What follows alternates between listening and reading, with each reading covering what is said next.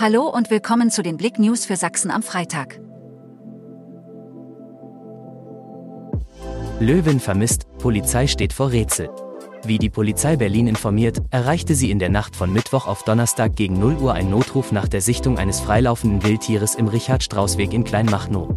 Von der konkreten Situation wurde ein Handyvideo aufgenommen und der Polizei vorgelegt.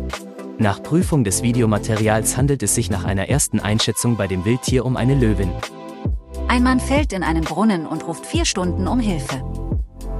Gegen 19.30 Uhr wurden die Feuerwehren aus Lößnitz in die Affalterstraße in Lößnitz gerufen. Anwohner hatten längere Zeit Hilferufe gehört und hatten die Rettungskräfte gerufen. Ein Mann war in einen Brunnen bei einem Wald gegangen, um ihn zu reinigen. Dabei war die Leiter umgefallen und er konnte nicht mehr raus. Er hatte dann circa vier Stunden um Hilfe gerufen. Aus für die Badmühle. Gastronom wirft das Handtuch. Als Miodrag Djordjevic vor zwei Jahren das Ausflugslokal Badmühle wieder eröffnete, waren alle Beteiligten optimistisch, dass es funktioniert. Aber mit der Sperrung der Elsterbrücke im November vorigen Jahres war die Kreisstraße, die von Joketa in Richtung Röttes führt, dicht. Wer aus dieser Richtung zum Lokal wollte, musste einen längeren Umweg über die Brücke an der Rentschmühle in Kauf nehmen. Laut dem Wirt ging es seitdem abwärts. Ende August will der Betreiber des Lokals, der seine Gäste mit deftiger Balkanküche verwöhnte, schließen.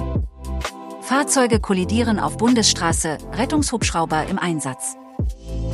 Am Donnerstag kam es gegen 14.50 Uhr auf der B170 in Possendorf zu einem Verkehrsunfall.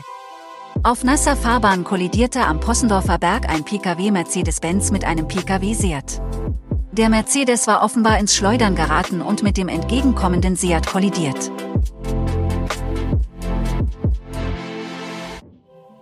Danke fürs Zuhören.